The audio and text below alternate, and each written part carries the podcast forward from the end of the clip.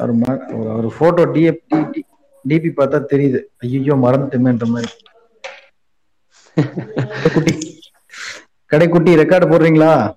நூறு Okay, 100 போட்டார். Okay ஆரம்ப முதல்ல இருந்து பேசுங்க சம்சீர். தோழர்கள் அனைவருக்கும் வணக்கம். தமிழ் மார்க்ஸ் மார்க்சிய கல்வி வட்டத்தின் சார்பாக இன்னைக்கு நாம் பேச விவாதிக்க இருக்கக்கூடிய தலைப்பு இந்திய தத்துவ மரபு. இந்திய தத்துவ மரபு அப்படிங்கும் பொழுது இந்தியாவில் தத்துவங்கள் எப்படி தோன்றி இருக்கு அது எப்படி பரிணமிச்சு இன்னைக்கு வந்து மாறி இருக்கு இதனுடைய ஒரு ஷார்ட் இன்ட்ரோடக்ஷன் மட்டும் நான் கொடுக்குறேன் தோழர். அதுக்கு பின்னாடி நம்ம கேள்வி பதில்கள் இதுல இருந்து நம்ம அதை நிறைவு செய்யலாம் அப்படிங்கிறதுதான் பொதுவாக இந்தியாவினுடைய தத்துவ மரபு அதனுடைய சில கூறுகள் அடியொற்றி போகிறது பாத்தீங்கன்னா அதை ஒருத்தர் ஃபாலோ பண்றார். இந்தியாவினுடைய தத்துவங்களை அடிப்படையிலிருந்து ஒருத்தர் ஃபாலோ பண்றார் அப்படின்னா அவர் இறுதியாக வந்து சேரும் இடம் அப்படிங்கிறது மார்க்சியமாகத்தான் இருக்க முடியும் அப்படின்னு இந்திய தத்துவ ஆசிரியர் தேவி பிரசாத் சட்டபோதியா அப்படிங்கிறவர் சொல்றாரு.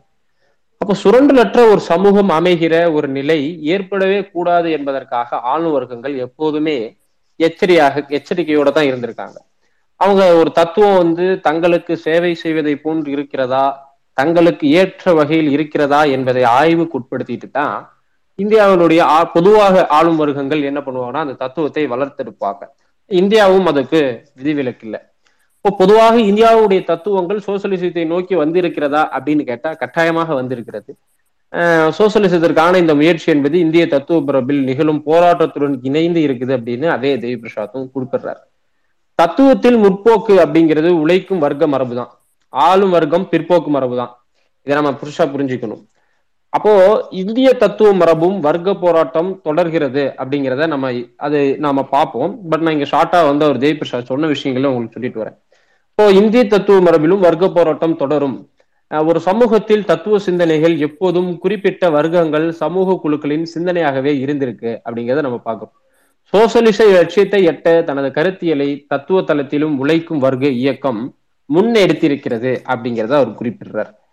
பொதுவாக தோழர்களே இந்திய தத்துவம் என்பதே பொதுவாக ஆன்மீக தத்துவம் என்று ஒருத்தர் துவக்கி வச்சுட்டு போயிருக்கார். யார் அப்படின்னா நம்முடைய முன்னாள் குடியரசுத் தலைவர் டாக்டர் ராதாகிருஷ்ணன். அது உண்மையா அப்படின்னா இன்றளவுக்கும் அப்படித்தான் சொல்லப்படுது. இந்தியாவினுடைய தத்துவம் என்பது ஆன்மீக தத்துவம் இந்திய நாகரிகம் என்பது சரஸ்வதி நாகரிகம் அப்படின்னு ஒரு மித்து என்பது இன்றைக்கும் உலவி கொண்டு வருகிறது.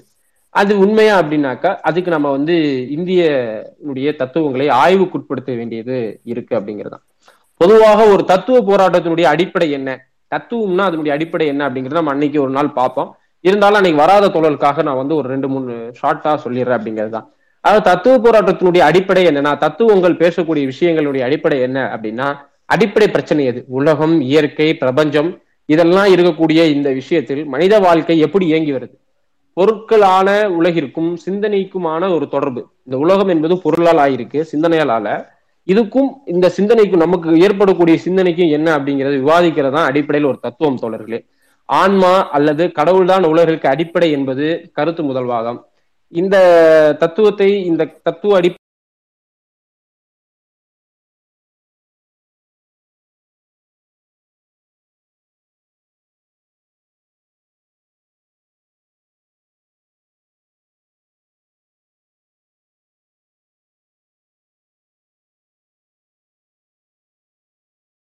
அடிப்படையில் பல்வேறு தத்துவங்களை வளர்த்து கருத்து முதல்வாதம் அனைத்து படைப்புகளுக்கும் வாழ்க்கை நிகழ்வுகளுக்கும் கடவுள் தான் காரணம். உன்னை சுரன்றானா அதுக்கு கடவுள் தான் காரணம். உனக்கு காய்ச்சல் வருதா சளி பிடிக்குதா எல்லாத்துக்கும் கடவுள் தான் காரணம். தீதும் நன்றும் பிறத்தர வாரா. அதெல்லாம் உங்ககிட்ட இருந்து தான் வருது. உன்னுடைய முன்வினை பயன் இப்படி என்று ஒரு உருட்டு உருட்டுவதை என்பதை ஏன் கருத்து முதல்வாதம் அப்படிங்கிறது பார்க்க முடியும். மாறாக பொருள் முதல்வாதம் வந்து சளி பிடிச்சிச்சுன்னா சார்ஸ் வைரஸ் வந்திருக்கா? நார்மல் வைரஸ் வந்திருக்கா? என்ன வைரஸ் வந்திருக்கு? எதனால எனக்கு சளி பிடிச்சிருக்குங்கிற அறிவியல் கண்ணோட்டத்தை பொருளின் அடிப்படையாக கொடுக்கக்கூடியது ஆஹ் இந்த பொருள் முதல்வாதம் தோழர்களே. நமக்கு வறுமை இருக்கா? பொருளாதார ஏற்றத்தாழ்வு இருக்கா? இதுக்கெல்லாம் காரணம் கடவுள் இல்ல நம்முடைய முன்வினை பயன் இல்ல. இதுக்கெல்லாம் பின்னாடி ஒரு அரசியல் இருக்கு. அரசியல் பொருளாதாரம் இருக்கு என்பதை முழுமைப்படுத்தும் ஒரு வடிவம் பொருள் முதல்வாதம் தோழர்களே. இதுதான் வந்து கருத்து முதல்வாதம் பொருள் முதல்வாதம் பொதுவாக ஒரு தத்துவத்தினுடைய நம்ம ஒரு போக்காக நாம் பார்த்து கொள்ள முடியும். இப்ப நாம இந்திய தத்துவத்துக்குள்ள வரலாம். இந்திய தத்துவ வரலாறுங்கிறது வேதங்களால் உருவாக்கப்பட்ட காலத்திலிருந்து தான் துவங்குகிறது என்று ஒரு கருத்து ஆழமாக விதைக்கப்பட்டிருக்கு. கிமு ஐநூறாம் நூற்றாண்டுகளில் கிமு ஐநூறாம் காலகட்டங்களில் உருவான ரிக் வேதம் காலம்தான் இந்திய தத்துவ சிந்தனையின் தத்துவ தத்துவ சிந்தனையினுடைய தொடக்கம் அப்படின்னு நம்ம பேசுறோம். அதிலும் இன்னைக்கு இந்துத்துவ பிரச்சாரத்தில் இது ரொம்ப முக்கியமாக முன்னெடுக்கப்படுது. உண்மையில் சிந்து சமவெளி நாகரிக காலமாக அறியப்படுகின்ற கிமு இரண்டாயிரத்தி முன்னூறு ஆண்டுகளிலிருந்தே தத்துவங்களுடைய வேர்களை நம்மளால பார்க்க முடியுது. அன்னை அந்த காலகட்டங்களிலிருந்தே தத்துவங்கள் வளர்ந்திருப்பதை நாம பார்க்க முடியுது அப்படிங்கிறதா சமூக வாழ்க்கை ஓட்டத்துடன் தத்துவ சிந்தனைகள் தோன்றுகிறது தோழர்களே. அப்படிதான் அங்க சிந்து சமவெளி நாகரிகமும் நம்முடைய சமூக நாகரிக வளர்ச்சியிலிருந்து அந்த தத்துவங்கள் உருவாகிறத நம்ம பார்க்கிறோம். அந்த சூழலில் உலகம் மற்றும் இயற்கை பற்றிய சிந்தனை தோன்றாமல் அந்த வளர்ச்சி என்பது அடைஞ்சிருக்கவே முடியாது. அப்போ சிந்து சமவெளி நாகரிகத்திலும் பொருள் குறித்தான பொருள் முதல்வாதம் குறித்தான தத்துவ வளர்ச்சி என்பது இருந்திருக்க வேண்டும் என்பது இந்திய தத்துவ ஆய்வியலாளர்கள் குறிப்பிடுகிறார்கள். கிமு ரெண்டாயிரம் மூவாயிரம் இருந்து ரெண்டாயிரம் ஆண்டுகளுக்கு இடையான காலகட்டம் தான் இந்த தத்துவங்கள் வளர்த்தெடுக்கப்பட்ட காலகட்டங்களாக நாம வந்து அந்த தத்துவ ஆய்வாளர்கள் குறிப்பிடுறாங்க. இது இந்திய தத்துவத்துக்கும் பொதுவாக பொருந்தக்கூடிய ஒரு விஷயமா இருக்கு. வேதங்களே இந்திய தத்துவத்தின் தொடக்கம் என்பது முற்றிலும் உண்மைக்கு புறம்பான ஒரு விஷயம் தோழர். அதே போல தொன்மையான தத்துவ கருத்துக்களும் தோன்றியிருக்கு. அது பொருள் முதல்வாத அடிப்படையிலும் தோன்றியிருக்கு என்பது இன்னைக்கு நிரூபணம் செய்யப்பட்டு வந்து கொண்டிருக்கிறது. கிமு ஐநூறு வாக்கில் தமிழக நிலைமைகள் தத்துவங்கள் கருத்துக்கள் வளர்த்தெடுக்கப்பட்டதாக நம்ம கூப்பிடுறோம். நம்ம புரிஞ்சுக்கிறோம். இங்கே சொல்லவும் படுது. தமிழகத்தில் கீழடி அகழ்வாராய்ச்சி வெளிப்படுகின்ற தற்போதைய தகவல்கள் இதை எல்லாத்தையும் நமக்கு உணர்த்தி வருகிறது அப்படிங்கிறத நம்ம பார்க்கணும் தோழர்களே. மார்க்சிய ஆய்வாளர் தேவப்பேரின்பன் வந்து என்ன குறிப்பிடுறார் அப்படின்னா ஆஹ் இரண்டாயிரத்தி ஐநூறு ஆண்டுகளுக்கு மேலான தத்துவ வரலாற்றை கொண்ட தமிழ் சமூகம் கிரேக்க சீன இந்திய செவ்வியல் மரபின் அங்கத்தின் ஒரு பகுதி ஆர்ஜின் யூனிட் ஆர்கானிக் யூனிட் அப்படிங்கிறாரு. அஹ் தேவபெருன்பன் ஆன் மறுக்க என்ன சொல்றாரு? எனவே ஆரிய வருகை ஒட்டி வளர்ந்த வேத சிந்தனைகள் தான் இந்திய தத்துவங்கள் தோற்றம் என்பது ஒரு கட்டுக்கதை. ஆரிய வருகைக்கு பிறகு இனக்குழு சமுதாயம் உருப்பெற்ற காலங்களில் குறிப்பாக ஆயிரத்தி ஐநூறு கிமு ஆயிரத்தி ஐநூறுல இருந்து ஐநூறு காலங்கள்ல வேதங்கள் படைக்கப்பட்டிருக்கின. இதற்கு பிறகுதான் பிராமண மதம் என்று அறியப்படும் கருத்தியல் உருவானது. தொடக்க கால வேத பாடங்களில் முழுமையான கடவுள் பார்வை என்பது இல்லவே இல்லை. அதாவது வேத மதங்கள் மதங்கள் இருக்கக்கூடிய அந்த காலகட்டத்திலேயே உங்களுக்கு முழுமையான ஒரு கடவுளுடைய வடிவம் பற்றி அதெல்லாம் பேசப்படல. உலகம் பிரபஞ்சம் இருப்பு இந்த மாதிரியான விஷயங்கள் தான் ஒரு பாடலின் வழியாக எழுப்பப்பட்டிருக்கிறது அப்படிங்கிறத பாக்குறோம் தோழர்களே. மேலும் வந்து அந்த தொடக்க காலகட்டங்கள்ல அந்த வேதங்கள் சொல்லக்கூடிய விஷயங்கள்ல எந்த பொருளையும் தாங்கி பிடிக்காமல் இருக்கும் பொழுது சூரியன் எப்படி கீழே விழாம இருக்குது அப்படிங்கிற ஒரு கேள்வி வச்சு இதுக்கு காரணம் தான் கடவுள். காத்து எங்க இருந்து வருதுன்னு யாருக்காச்சும் தெரியுமா? இதுக்கு காரணம் தான் கடவுள். அது எங்க போய் மறையுதுன்னு தெரியுமா? இதுக்கு காரணம் தான் கடவுள் என்கின்ற ஒரு அறிவியலிற்கு அதாவது வந்து ஒரு இயற்கையில் இயல்பாக இருக்கக்கூடிய ஒரு விஷயங்களின் பின்னால் கடவுள் என்கின்ற ஒரு கற்பிதத்தை உருவாக்கக்கூடிய பாடல்களாகத்தான் இந்த வேத மதம் என்பது துவங்கப்பட்டிருக்கிறது. அப்படிங்கிறதையும் நாம வந்து இந்தியாவினுடைய தத்துவங்கள் அடிப்படையில பார்க்கலாம் தோழர். அதே மாதிரி ஏகம் என்ற ஒன்று எப்போதுமே இருந்து வருகிறது அப்படிங்கிறத நாம பாக்குறோம் எதிலிருந்து அது பிறப்பதில்லை போன்ற கருத்துக்கள் எல்லாமே இங்க இருக்கு. அதாவது ஏகமா ஒரு விஷயம் இருக்கு அது எங்கிருந்துமே பிறக்கிறது இல்லை இந்த மாதிரியான விஷயங்கள் எல்லாமே நம்ம பாக்குறோம். ஒரு விஷயத்துக்கு முதல் எங்க இருக்கு? இப்ப நீங்க மனிதனுடைய வளர்ச்சி சம்பந்தமாக நீங்க பேசுனீங்கன்னா பரிணாம வளர்ச்சியிலிருந்து மனித உயிரினம் தோன்றுச்சுன்னு சொன்னா அப்ப முதல் உயிரினம் என்னன்னு கேட்பாங்க. முதல் உயிரினம் என்ன அப்படின்னு நீங்க வந்து சொல்ல போனீங்கன்னா அமீபான்னு சொல்லுவீங்க. அப்ப அமீபாக்கு முதல்ல ஒரு உயிரினம் தோன்றிருக்கணும் அதுக்கு காரணம் என்ன அப்படிம்போம் அதுக்கு காரணம் நம்ம அறிவியல் அடிப்படையில பிக் பேங் தியரி சொல்லுவோம். அப்ப அந்த பிக் பேங் தியரி நடக்கிறதுக்கு ஒரு சக்தி காரணமா இருந்திருக்கும்ல. அந்த சக்தி தான் கடவுள் என்கின்றதெல்லாம் இன்னைக்கு நவீனப்படுத்தப்பட்டு இன்னைக்கு கருத்து முதல்வாதிகள் வந்து வைக்கக்கூடிய வாதங்களாக இருக்கிறத நம்ம பாக்குறோம் பொதுவாகவே தொன்மையான தத்துவம் அப்படின்னா அது பொருள் முதல்வாதம் தான். ஏன்னா இந்த மனிதன் தான் காணக்கூடிய விஷயங்களில் இருந்துதான் வந்து கருத்துக்களையும் அறிவையும் பெற்றிருக்கான். அதிலிருந்து தான் தத்துவங்கள் உருவாகி இருக்கிறது ஆனால் இப்போ நாம கூட ஒரு உதாரணம் சொல்றேன். நீங்க கண்ணை மூடிட்டு ஒரு விஷயத்தையோ ஒரு பொருள் யோசிச்சு பாருங்க. இந்த உலகத்தில் நீங்கள் பார்க்காத உங்களுக்கு இந்த உலகத்தில் என்னுடைய பொருள்கள் பிரதிபலிப்பு செய்யாத ஒரு விஷயத்தை நம்ம வந்து கண்ணாலயம் கூட பார்க்க முடியாது தோழர்களே. அப்ப அடிப்படையில் இந்த பொருளுடைய பிரதிபலிப்பு தான் தத்துவங்கள் அப்படிங்கிறது. இது இந்தியாவினுடைய தத்துவங்களையும் இது தொடர்ச்சியாக இருந்திருக்கிறது அப்படிங்கிறத நம்ம பார்க்கிறோம். வேதங்கள் உருப்பெற்ற ஆயிரம் வருடங்களுக்கு சமூக வளர்ச்சியில் வர்க்க வேறுபாடுகள் கூர்மையடைஞ்சிருக்கு. வேளாண்மை வந்திருக்கு வணிகங்கள் வளர்ந்திருக்கு உற்பத்தியில் உபரி அதிகரிக்கும் ஆளும் வர்க்கங்களாக அது மாறி இருக்கு ஆதிக்கம் செலுத்தக்கூடிய மன்னராட்சி எல்லாம் நிலை பெற்றிருக்கிறது. இந்த காலகட்டத்தில் இந்த வர்க்கங்களுக்கு எந்த தத்துவங்கள் ஏதுவாக இருந்ததோ இந்த வர்க்கங்களுடைய சுரண்டலை எது எதிர்த்து பேசாமல் அந்த சுரண்டலுக்கு மேலும் வலு சேர்க்கக்கூடிய தத்துவங்களாக இருந்திருக்கிறத அந்த தத்துவங்களை தான் இவங்க என்ன செஞ்சிருக்காங்கன்னா வளர்த்து எடுத்து வந்திருக்காங்க. அப்போ இன்னொரு தத்துவத்தின் மீது காட்டமான புறக்கணிப்பு என்பது நடைபெற்றிருக்கிறது. இதனால் இந்திய தத்துவங்களில் பொருள் முதல்வாத தத்துவங்கள் என்பது இன்னைக்கு இந்த வேத தத்துவங்கள் வளர்ந்த அளவில் வளராமல் இருப்பதற்கான ஒரு காரணமாக இது இருந்திருக்கிறத நம்ம பார்க்க முடியும் தோழர். அதே மாதிரி கிமு ஆறு அல்லது ஏழாம் நூற்றாண்டு என்பது ரொம்ப பழமையானது. அந்த காலத்தை நம்ம வந்து கணிக்க முடியும். அந்த காலகட்டத்துல பாத்தீங்க அப்படின்னாக்கா உபநிடதம் என்பது உருவாயிருக்கு. அது எவ்வளவு பழமையானதோ அதுக்கு ஈக்குவலான ஒரு பழமையான ஒரு விஷயம் தான் தத்துவம் பொருள் முதல்வாதமும் அற்றைய காலகட்டங்களில் இருந்திருக்கு அப்படிங்கிறதான். சுத்தமான ஆன்மீக தத்துவம் தான் வந்து வேத தத்துவம் என்றால் அப்படியான தத்துவங்களை இந்த வேத தத்துவங்களே பேசல அப்படிங்கிறத நம்ம பார்க்க முடியும் தோழர். உதாரணத்துக்கு உத்துலோகார் என்கின்ற ஒரு முனிவரால அறியப்பட்ட உபநிடதங்களை நம்ம பார்க்க முடியும். அந்த உபநிடங்கள் என்பது முழுமையான கடவுளுடைய பங்களிப்பை பேசக்கூடிய தத்துவமாக இல்லை. அது அடிப்படையில் வந்து சிந்தனையினுடைய போக்குகளை முதலில் பொருளில் இருந்துதான் அது வந்து முன்னெடுக்குது அப்படிங்கிறதை நாம பாக்குறோம் இப்ப இந்திய தத்துவத்தில் கருத்து முதல்வாதம் மற்றும் கடவுள் கொள்கையை வலியுறுத்தியவர்கள் தத்துவங்கள் யாருக்கு பயன்பட்டது அப்படின்னா அன்றைய அரசியல் அதிகாரத்தில் இருந்த மன்னர்கள் பிராமணர்கள் நில உடைமையாளர்கள் வன்னிகர்கள் உள்ளடக்கிய ஆளும் வர்க்கத்திற்கு மட்டும்தான் அது வந்து பயன்படுத்தியிருக்கு. தன்னுடைய ஆதிக்கத்தை அது வந்து உறுதி செய்து கொள்வதற்கு இந்த தத்துவங்கள் வந்து மேலும் மேலும் பயன்பட்டு இருக்கிறது அப்படிங்கிறத பாக்குறோம் சமூகத்தில் நிலைமை வந்திருக்கக்கூடிய வர்க்க பகைமை தத்துவத்தில் ஆன்மீகத்திற்கும் நாத்திகத்திற்கும் அதாவது கருத்து முதல்வாதத்திற்கும் பொருள் முதல்வாதத்திற்குமான போராட்டமாகவே நடந்து வந்திருக்கிறத. இந்த தத்துவ காலகட்டங்களை நம்ம பார்க்கிறோம். ஆளும் வர்க்கத்தின் கருவியாக கருத்து முதல்வாதங்கள் இருந்ததால் பொருள் முதல்வாத தத்தங் தத்துவங்கள் வேட்டையாடப்பட்டு அழிக்கப்பட்டிருக்கு. இந்த போராட்டம் தொன்மை காலகட்டத்திலும் மத்திய காலகட்டத்திலும் தொடர்ந்து நடந்திருக்கிறத பார்க்க முடியும்.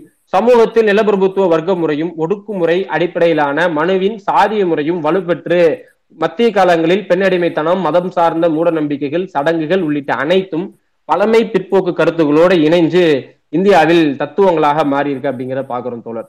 அதே மாதிரி இந்திய தத்துவத்தினுடைய பிரிவுகளாக பார்க்கும் பொழுது இந்திய தத்துவ ஆசிரியர்கள் இந்திய தத்துவங்கள் இரண்டு பிரிவுகள் கொண்டதாக வகைப்படுத்துறாங்க இந்திய தத்துவங்கள் முறைகள் ஒன்பது என வரையறுக்கப்படுகிறது. அதுல பாத்தீங்கன்னா வேத அதிகார மேலாண்மை ஏற்றுக்கொண்டவை என ஆறு வகைப்படுத்தப்படுறாங்க. அந்த ஆறு ஒவ்வொன்றும் சொல்ற வேதாந்தம் சாங்கியம் மீமா மீமாம்சம் நியாமம் வைசேகம் யோகம் அப்படிங்கிறது தோழர். அது வேதங்களை ஏற்றுக்கொள்ளாதவை என மூணு பிரிக்கிறாங்க. அதுல பார்த்தோம்னாக்கா பௌத்தம் சமணம் சார்வாகம் அல்லது லோகாயுத பொருள் முதல்வாதம் அப்படிங்கிறத பாக்குறோம் தோழர். அப்ப என்னன்னா ஒரு காலகட்டத்தில் தத்துவங்கள் இரண்டு செயலியுமே வந்து வளர்ச்சி அடைஞ்சிருக்கிறத பார்க்க முடியுது. ஒண்ணு அதாவது கடவுளை பற்றியும் கருத்து முதல்வாதத்தை பேசியிருந்தாலும் கூட முழுமையான ஒரு கருத்து முதல்வாத தத்துவங்களாக மேல சொன்ன ஆறும் இருந்ததில்லை.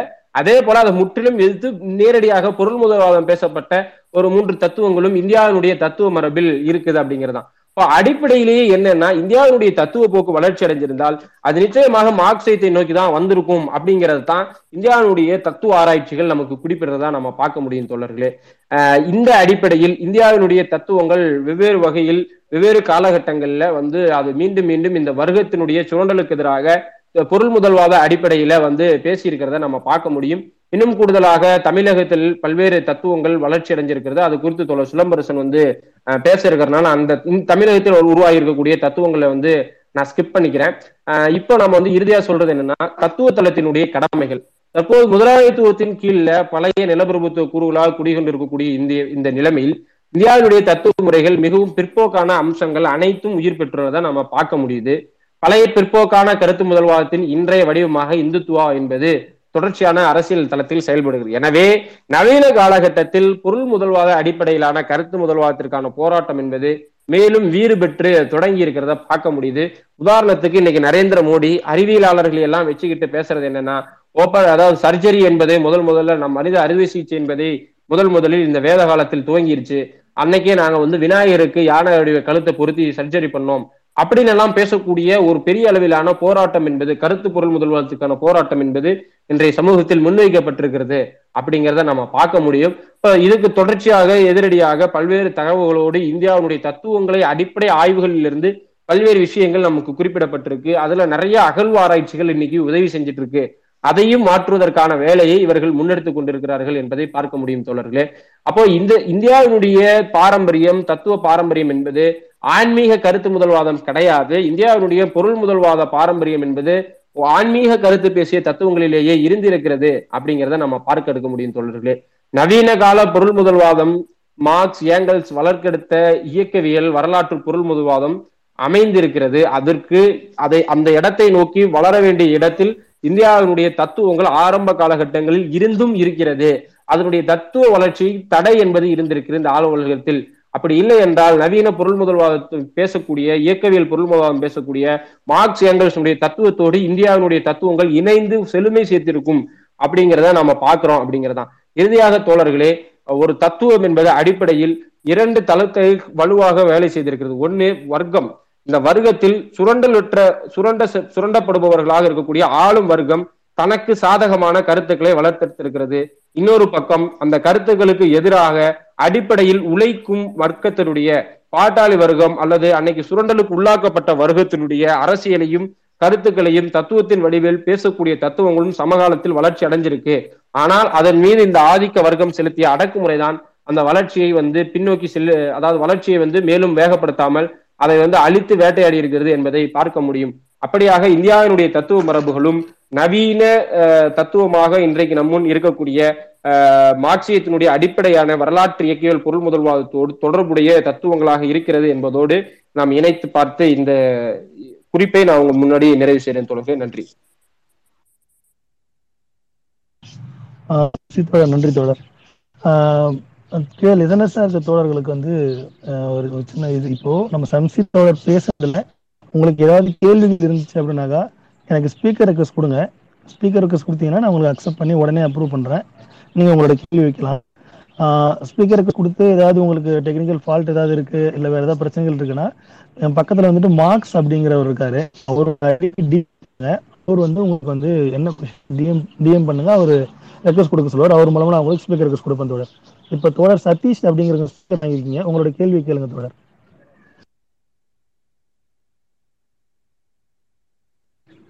தோழர் சதீஷ் நீங்க கேள்வி கேளுங்க தோழர். மியூட் ரிமூவ் பண்ணிட்டு கேளுங்க தோழர்.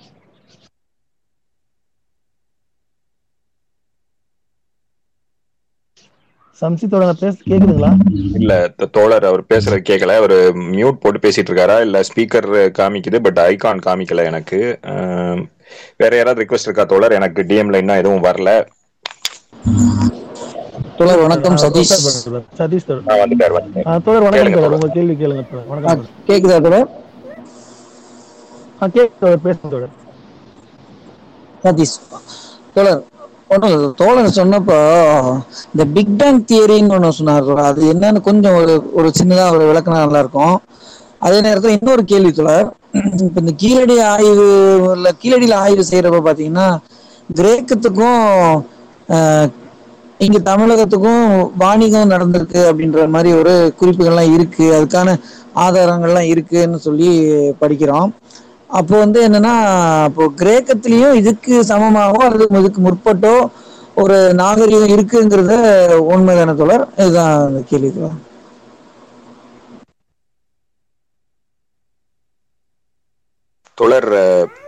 பிக் பேங் வந்து அது தனி டாபிக் தொடர் அது ஒரு சொல்லிடலாம் அடுத்து என்ன கேட்டாரு? பிக் பேங்க பத்தி கொஞ்சம் சொல்ல சொல்றாரு சம்சீர் தோழர். அது முதல் கேள்வி. ரெண்டாவது வந்து இது கீழடி தரவுகள்ல இருந்து வந்து கீழடி தரவுகள்ல இருந்து கிரேக்கம் இத பத்தி கேட்டு தோழர் நீங்களே அந்த ரெண்டாவது கேள்வியை கொஞ்சம் சொல்லிருங்க திருப்பி. தோழர் ஒன்றும் இல்லை. கீழடி அகழாய்வுல வந்து கிரேக்கத்துக்கும் தமிழகத்துக்கும் வாணிபம் செய்வதற்கான ஆதார ஆதாரங்களா இருக்குன்னு சொல்லி நம்ம கேள்விப்பட்டிருக்கோம். அப்போ வந்து ஆமா அப்ப இதற்கு இணையா அங்கேயும் ஒரு முற்பட்ட ஒரு சமூகம் இதற்கு இணையாவோ அல்லது முன்னாடியோ இருந்திருக்குங்கிறத நம்ம ஏத்துக்கிறோம் தானே?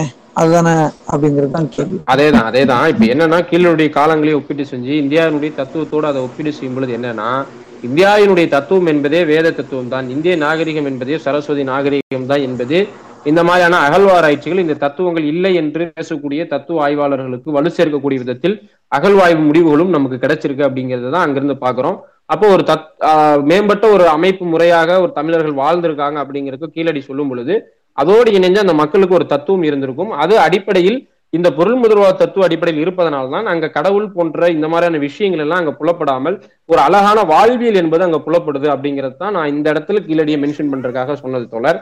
மற்றபடி நம்முடைய தோழர் சு வெங்கடேசன் அவர்களை வந்து இந்த தமிழ் மார்க்ஸினுடைய டீம் வந்து கேட்டிருக்காங்க. கீழடி சம்பந்தமாக ஒரு நாள் கண்டிப்பா அவர் பேசுவார் அப்படிங்கிறது தான் நம்ம அது மொத்தமா அதுக்குள்ள போக இந்தியாவுடைய தத்துவ அமைப்பு முறையிலிருந்து நம்ம பேசிக்கலாம். ரெண்டாவது பிக் பேங் தெரியும் அதே தான் தோழர். இந்த உலகம் எப்படி தோன்றுச்சு உலகில் உயிரினங்கள் எப்படி உருவானது அப்படிங்கறதுக்கான அடிப்படையான ஒரு தியரி நமக்கு இப்பொழுதுக்கு ரீசெண்டா இருக்கக்கூடிய தியரிங்கிறது பிக் பேங் தியரி. அது எப்படின்னா இந்த உலகம் பால் பெருவெடிப்பு பெருவெடிப்பு அப்படின்னு சொல்லுவாங்க. அந்த வெறிப்பெல்லாம் ஏற்பட்டதுக்கு அப்புறம் தொடர்ச்சியான மழை அதுக்கப்புறம் வந்து தொடர் வெயில் இந்த மாதிரியான காலகட்டங்கள் உருவாகி அதுக்கப்புறம் ஒரு செல் உயிரினம் கடலில் தோன்றியது. அந்த உயிரினம் எப்படி பரிணாம வளர்ச்சி அடையுது அப்படிங்கறதோட இணைச்சது தொடர் அந்த big bang theory big bang theory plus Darwin theory இது ரெண்டும் தான் மனித நாகரிகத்தை நமக்கு இப்பொழுதுக்கு ரீசெண்டா கொடுக்கக்கூடியதா இருக்கு தொடர்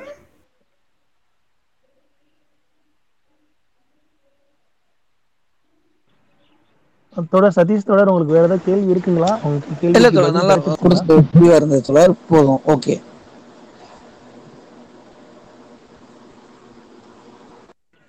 ஓகே தோழர் நன்றி. தோழர்கள் வேற யார்கள் வேற யாருக்காவது கேள்விகள் இருந்துச்சு அப்படின்னா ஸ்பீக்கர் ரெக்வஸ்ட் கொடுங்க. நான் உங்களுக்கு அப்ரூவ் பண்றேன். இல்ல வேற யாருக்காவது கேட்க முடியல ஸ்பீக்கர் ரெக்வஸ்ட் கொடுக்க ஏதாவது டெக்னிக்கல் இஷ்யூ இருந்துச்சுன்னா உங்களோட ஐடியிலே வந்துட்டு தமிழ் மேக்ஸ் அட்டாக் பண்ணி உங்களோட கேள்வி வைங்க. கண்டிப்பா அதுக்கான பதில் வந்து எங்களோட டீம்ல இருந்து கொடுக்கப்படும் சதீஷ் தொடர் உங்களுக்கு வேற எதுவும் கேள்விகள் வேணும் நீங்க லிசனரா போயிருங்க தொடர் மார்க்ஸ் தொடர் உங்களுக்கு வேற ஏதாவது டிஎம் வந்திருக்குங்களா? ஒரு நிமிஷம். நான் டெலகிராம்ல ஏதோ கேள்வி வந்திருக்கு. நான் ஒரே ஒரு நிமிஷம் நான் பாக்குறேன்.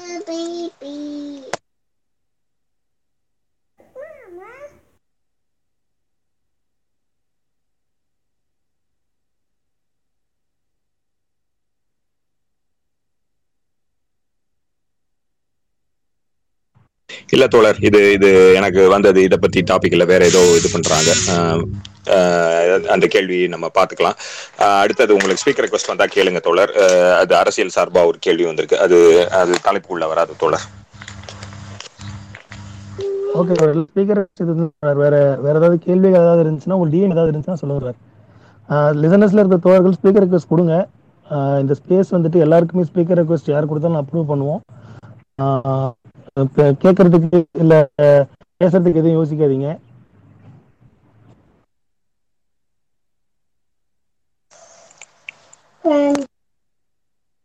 ஹோஸ்ட் பேசுறது கேக்குதா? சிலம்பரசன் தோழர் சம்சீர் தோழர்? எனக்கு கேக்குது தோழர். கீழே பாலமுருகன் ஹோஸ்ட் பேசுனது கேட்டுச்சா? ஸ்ரீகுரு தோழர் பாலமுருகன் தோழர். ஹோஸ்ட் பேசுன நான் பேசுனது இல்ல ஹோஸ்ட் இப்ப பேசுங்க. கேட்டுச்சுன்னா நூறு போடுங்க. தோழர் கேக்குதுங்களா? ஆ இப்ப கேட்டுச்சு தோழர் இப்ப கேட்டுச்சு ஓகே.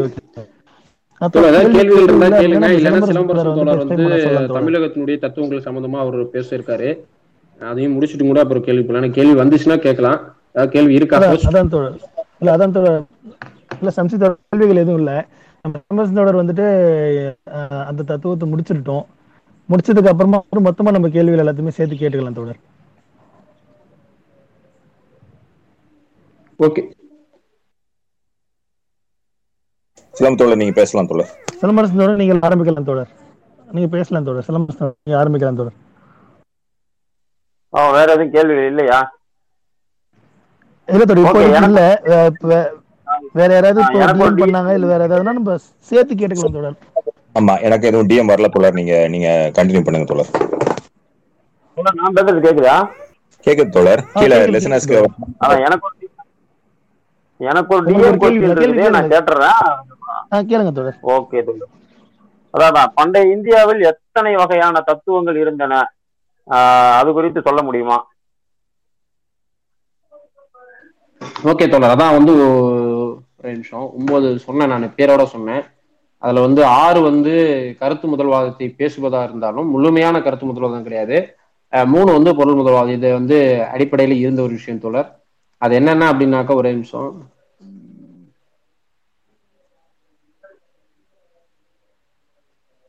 நோட்ஸ் தான் க்ளோஸ் பண்ண ஓகே வேதாந்தம் சாங்கியம் மீமாம்சம் நியாமம் நியாயம் வைசேகி வைசேசிகம் யோகம் இதுங்கிறது வந்து கருத்து முதல்வாத அடிப்படையில் இருக்கக்கூடிய ஆறு தோழர். பௌத்தம் சமணம் சார்வாகம் அப்படிங்கிறது. அதாவது சார்வாகம்னா லோகாயுதவாதம். பொருள் முதல்வாத அடிப்படையில நேரடியான பொருள் முதல் பேசக்கூடிய லோகாயுதவாதம். இப்படியான ஒரு வேதங்களை ஏற்றுக்கொள்ளாத மூன்று வேதங்களோடு இணைஞ்ச ஒரு ஆறு தோழர். அப்புறம் ஒன்பது என்பது இருக்கு. ஆஹ் எகைன் அதான் இன்னொரு கொஸ்டின் அவரு கே- கேட்டிருக்காரு. ஒருவேளை அந்த இது முழுமையா தெரியாம கேட்டதுன்னு தெரியல அந்த பௌத்தத்துக்கும் சமணத்துக்கும் என்ன வேறுபாடு அப்படின்னு கேட்டிருக்காரு. ஓகே பௌத்தம் சமணம் அது இப்ப நீங்க தமிழ்நாடு அடிப்படையில சொல்லும்போது அது வந்துரும் இல்ல அதனால ஸ்கிப் பண்ணிட்டேன். நீங்க அது சொல்லும்போது சேர்த்து சொல்லிருங்க தொடர் சரி தோழர் ஓகே தோழர். ஹோஸ்ட் ஹோஸ்ட் ஆஹ் விவசாயின்னு ஒருத்தர் கீழே இருக்காரு தெரியுதுங்க. ஆஹ் விவசாயின்னு ஒருத்தர் இருக்காரு அவருக்கு மைக் கொடுக்க முடியுமான்னு பாருங்களேன். ஒ- ஒரு நிமிஷம் ஒரு நிமிஷம் தோழர். இல்லாடி அவரை டிஎம் அவரோட ஹேண்டில் வேணா டிஎம் பண்ணி வைக்க சொல்லுங்க தோழர். நான் சொல்றேன் இவர்கிட்ட. ஓகே ஓகே தோழர். ம்.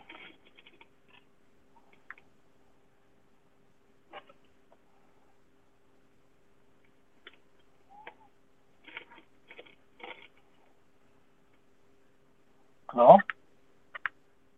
ஆ ஓகே தோழர். இப்ப அவர் விவசாயி வராரா? இல்ல நம்ம போலாமா? இல்ல நீங்க பேசிட்டு இருந்தோம் வரட்டும். சும்மா ஒரு ரெண்டு நிமிஷம். ஆ,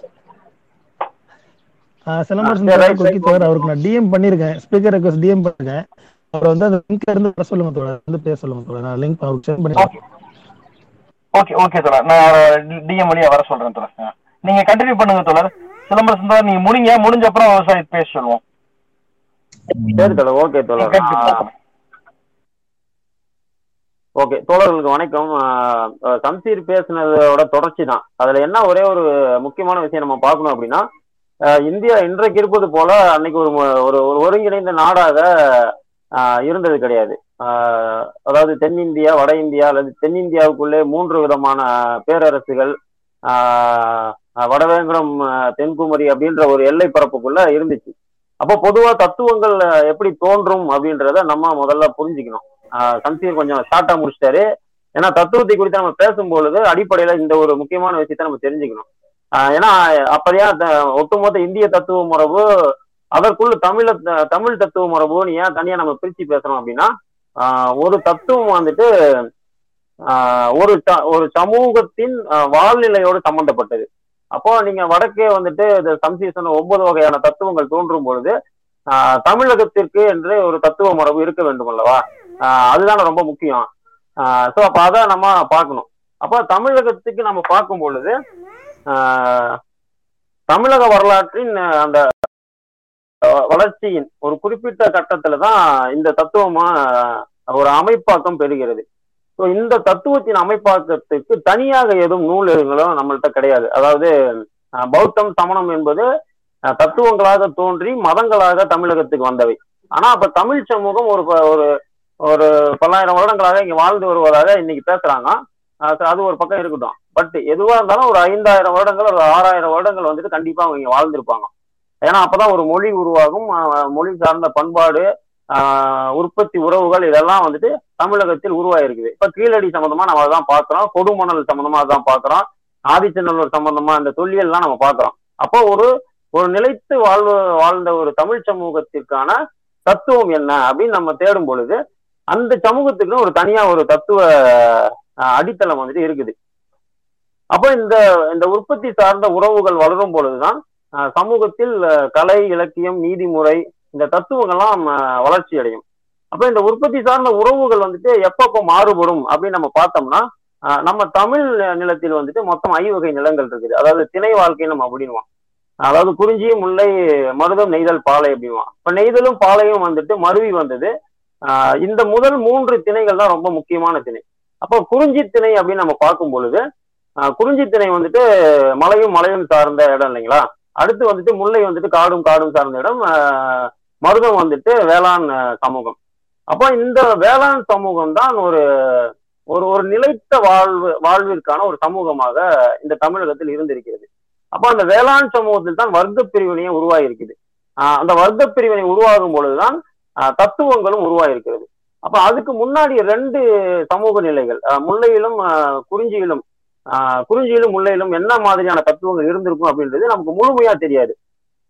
அப்போ அதை வந்துட்டு நாம அந்த தமிழ் இலக்கியங்கள் சங்க இலக்கியங்கள் தொல்காப்பியம் திருக்குறள் சமணம் பௌத்தம் இதிலெல்லாம் நம்ம ஆய்வு செய்யும் பொழுது ஒரு விதமான தொன்மை தொன்மை பழக்க வழக்கங்கள்.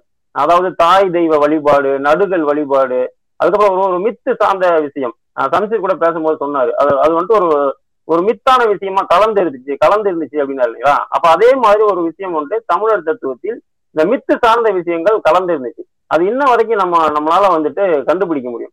அப்ப அந்த ரெண்டு சமூக வாழ்க்கை ஆஹ் குறிஞ்சி முல்லை வாழ்க்கைக்கு வந்துட்டு எழுத்துப்பூர்வமான ஆஹ் எப்படி சொன்னா அதிகாரப்பூர்வமான எழுத்து வந்துட்டு நம்மள்ட்ட கிடையாது.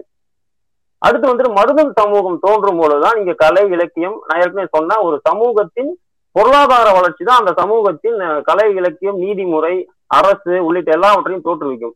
அந்த வகையில இந்த மருத நிலம் தான் வந்துட்டு இங்க ஒரு அரசை தோற்றுவிக்கிறது பேரரசுகளை தோற்றுவிக்கிறது ஆஹ் எழுத்தை தோற்றுவிக்கிறது கலையில இலக்கியம் இந்த தத்துவங்கள் எல்லாம் தோற்றுவிக்கிறது. அப்போ இந்த தத்துவங்கள் எல்லாம் வந்துட்டு எழுத்து வடிவம் வரும்பொழுது நமக்கு இருக்கிற அதாவது நமக்கு இன்னைக்கு கிடைச்சிருக்க ஆஹ் எழுத்து அப்படின்றது தொல்காப்பியம் தான் இருக்கிறதுலே பழமையானது. அப்ப தொல்காப்பியத்தை ஆய்வு செய்யும் பொழுது தொல்காப்பியம் சில முக்கியமான விஷயங்கள் குறித்து பேசுது. அப்ப தொல்காப்பியத்தை நாம் ஒரு தத்துவமாக எடுக்க முடியுமா? அல்லது குறிப்பிட முடியுமா? அப்படின்னா அப்படி நம்ம குறிப்பிட முடியாது. ஆனா ஏன் அதை நம்ம ஆய்வு செய்யும் அப்படின்னா நமக்கு கிடைத்திருக்கிற எழுத்துப்பூர்வமான டாக்குமெண்ட் வந்துட்டு அது ஒண்ணுதான். அப்ப எந்த ஒரு தத்துவமும் மொழி வழியா தான் நம்ம வந்து புரிஞ்சிக்க முடியும்.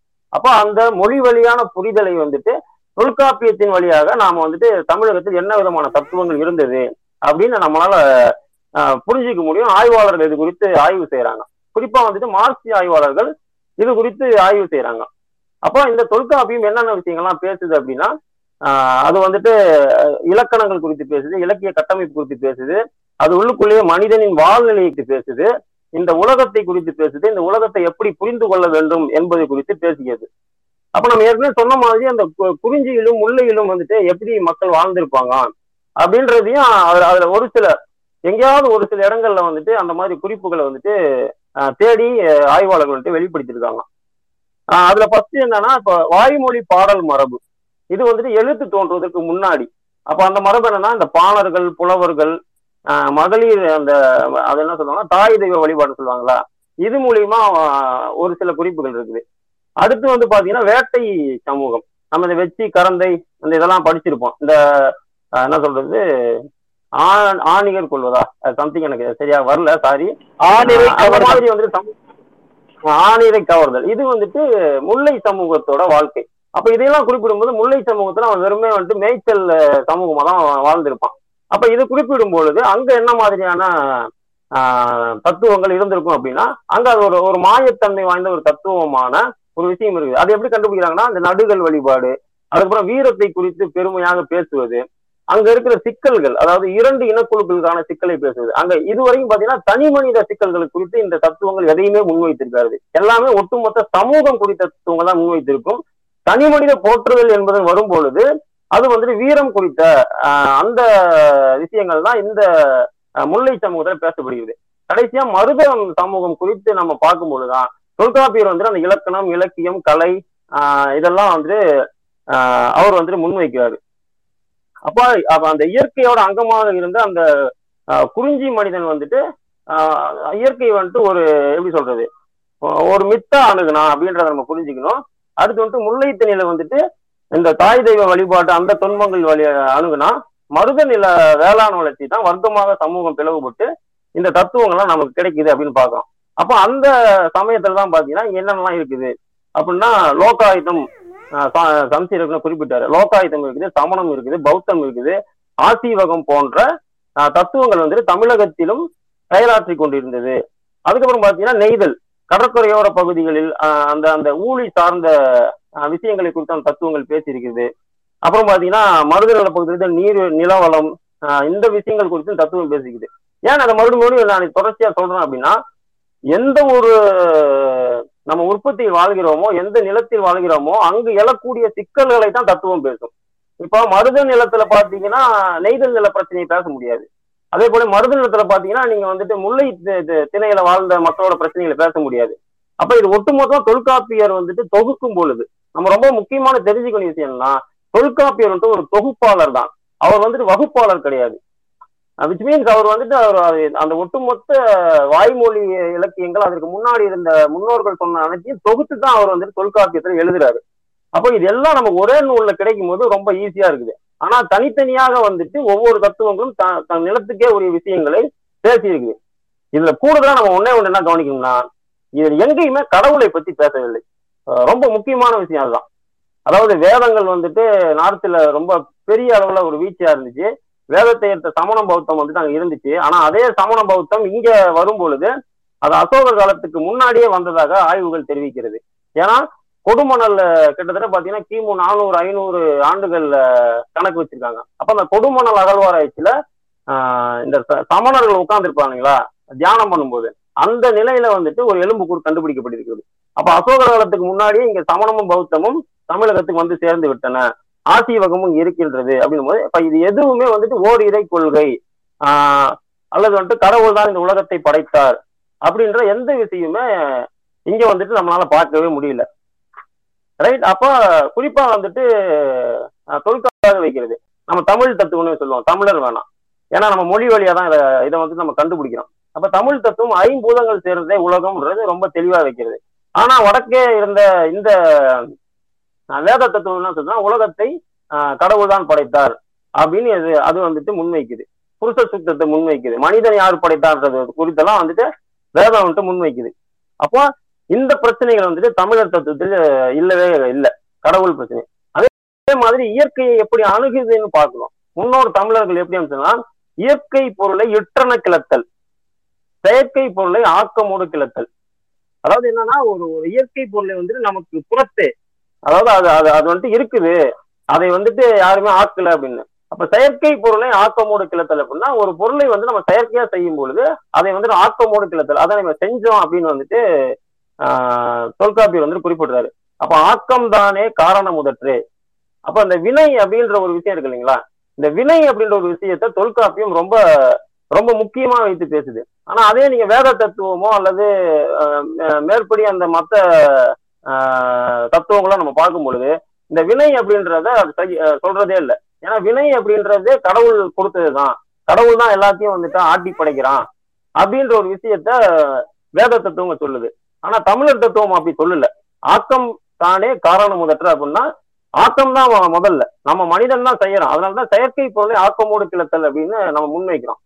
அப்ப இயற்கையோடு வினை புரிதல் அப்படின்னு மார்க்சியம் ரொம்ப அழகா அருமையா சொல்லுவோம் மனிதன் வந்துட்டு இயற்கையோடு வினை புரிகிறான். அப்பதான் மனிதன் வந்து தன்னை மெருகேற்றிக் கொள்கிறான்னு சொல்லும்போது தொல்காப்பியர் அதை வந்துட்டு குறிப்பிட்டிருக்காரு. அடுத்து வந்துட்டு தொல்காப்பியம் என்ன சொல்லுது? அதாவது பெயர் நிலை கிளம்பி காலம் தோன்றா. அப்படின்னா காலம் வந்துட்டு அதாவது நம்ம சொல்றோம் அதாவது என்ன சொல்றது? கடவுள் சொல்வது போலலாம் காலம்லாம் தோன்றாது அப்படின்றதுதான். அடுத்து வந்துட்டு தொழில் நிலை எங்கும் ஒன்றல் அடங்கே அப்ப இந்த மனிதர்கள் செய்யும் எல்லா தொழில்களும் வந்துட்டு ஒன்றில் அடங்குவது அப்படின்றதுதான். ஸோ இந்த மாதிரி முக்கியமான விஷயங்கள் வந்துட்டு தொல்காப்பியம் ரொம்ப அருமையா குறிப்பிடுது. அதே போல தொல்காப்பியர் வந்துட்டு அரசு குறித்து பேசியிருக்காரு. அதுக்கப்புறம் பாத்தீங்கன்னா அதான் இலக்கியம் சொல்லதிகாரம் பொருளதிகாரம் இதெல்லாம் குறித்து பேசியிருக்காரு ஆஹ், அதுல ரொம்ப முக்கியமா ரொம்ப ஃபேமஸான ஒரு பாட்டு இருக்குது இல்லைங்களா? அதாவது மாயோன் மேய காடு உரை உலகமும் சேயோன் மேய மைவரை உலகமும் வேந்தன் மேய தீம்புணன் உலகமும் வருணன் மேய மணல் உலகமும் முல்லை குறிஞ்சி மருதன் நெய்தல் என சொல்லிய முறையான் சொல்லவும் படுமே. இங்க நீங்க ரொம்ப முக்கியம் கவனிக்கணும். சொல்லிய முறையான் சொல்லவும் படுமே அப்படின்னு தான் சொல்றாரு. நான் சொல்லுவேன்லாம் சொல்ல. அந்த மாதிரி சொல்லப்படும் அப்படின்னும் பொழுது அது தெரியுது நமக்கு. அவர்களோட முன்னோர்கள் இருந்து தொல்காப்பியர் வாங்கியிருக்காரு அப்படின்னும் போது தொல்காப்பியம் நமக்கு சற்றேறக்குரிய கி கிமு ஒன்றுல இருந்து கிபி ஒன்று வரை காலம் ஒன்று போக்கப்படுகிறது அப்ப இப்படி ஒரு வளமான ஒரு ஒரு தத்துவம் வந்துட்டு மொழி வழியா நமக்கு கிடைக்கும் பொழுது தமிழர் தம் தத்துவம் அப்படின்றது இங்க ரொம்ப வருஷத்துக்கு முன்னாடி வந்துட்டு அஹ், செயலூக்கம் உள்ள ஒன்றாக இருக்கிறது. அது கடவுள் குறித்து எங்கேயுமே பேசுனதில்ல இயற்கையை தான் முதன்மையாக வைத்து பேசுகிறது. ஆஹ் அப்படின்றத நம்மளால புரிஞ்சுக்க முடியும். நான் அந்த தொல்காப்பியத்தை நம்ம நிறுத்திக்கலாம். ஏன்னா நிறைய இருக்குது. யோகம் குறித்து இருக்குது. அதுக்கப்புறம் ஆசிவகம் குறித்தெல்லாம் இருக்குது. நம்ம அதெல்லாம் பேசணும்னா ரொம்ப டைம் ஆயிடும். ஸோ இதுதான் ரொம்ப முக்கியமானது. அப்போ அந்த கீழடி குறித்து நம்ம ஆய்வு செய்யும் பொழுது ஏன் வந்துட்டு திடீர்னு பதட்டப்படுறாங்க?